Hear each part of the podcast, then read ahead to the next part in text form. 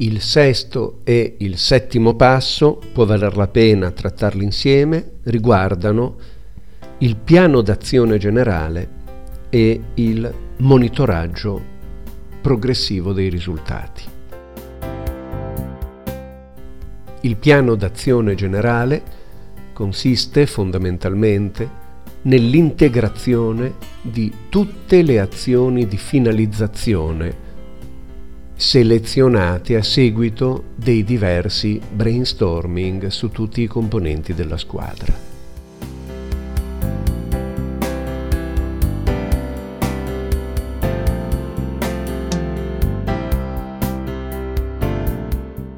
Si tratta normalmente di un piano impegnativo molto ricco di attività.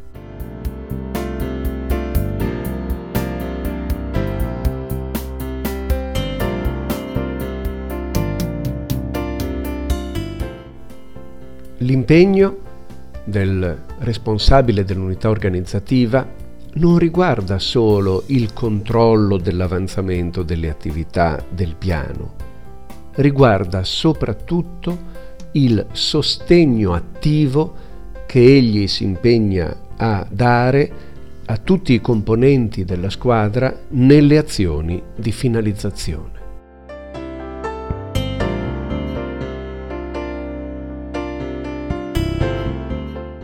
Egli deve dunque innanzitutto domandarsi chi sono i miei giocatori e ancora qual è il piede sinistro di ciascuno di loro? Inoltre, cosa può fare ciascuno di loro per mettere il suo piede sinistro al servizio della squadra? Tramite quali azioni di finalizzazione?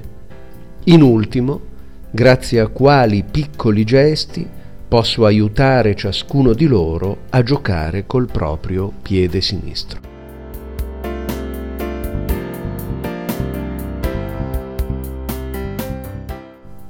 Questi sono dunque i sette passi per una moderna gestione del talento nell'impresa, per l'applicazione del People Talent Management, la nuova frontiera per l'eccellenza.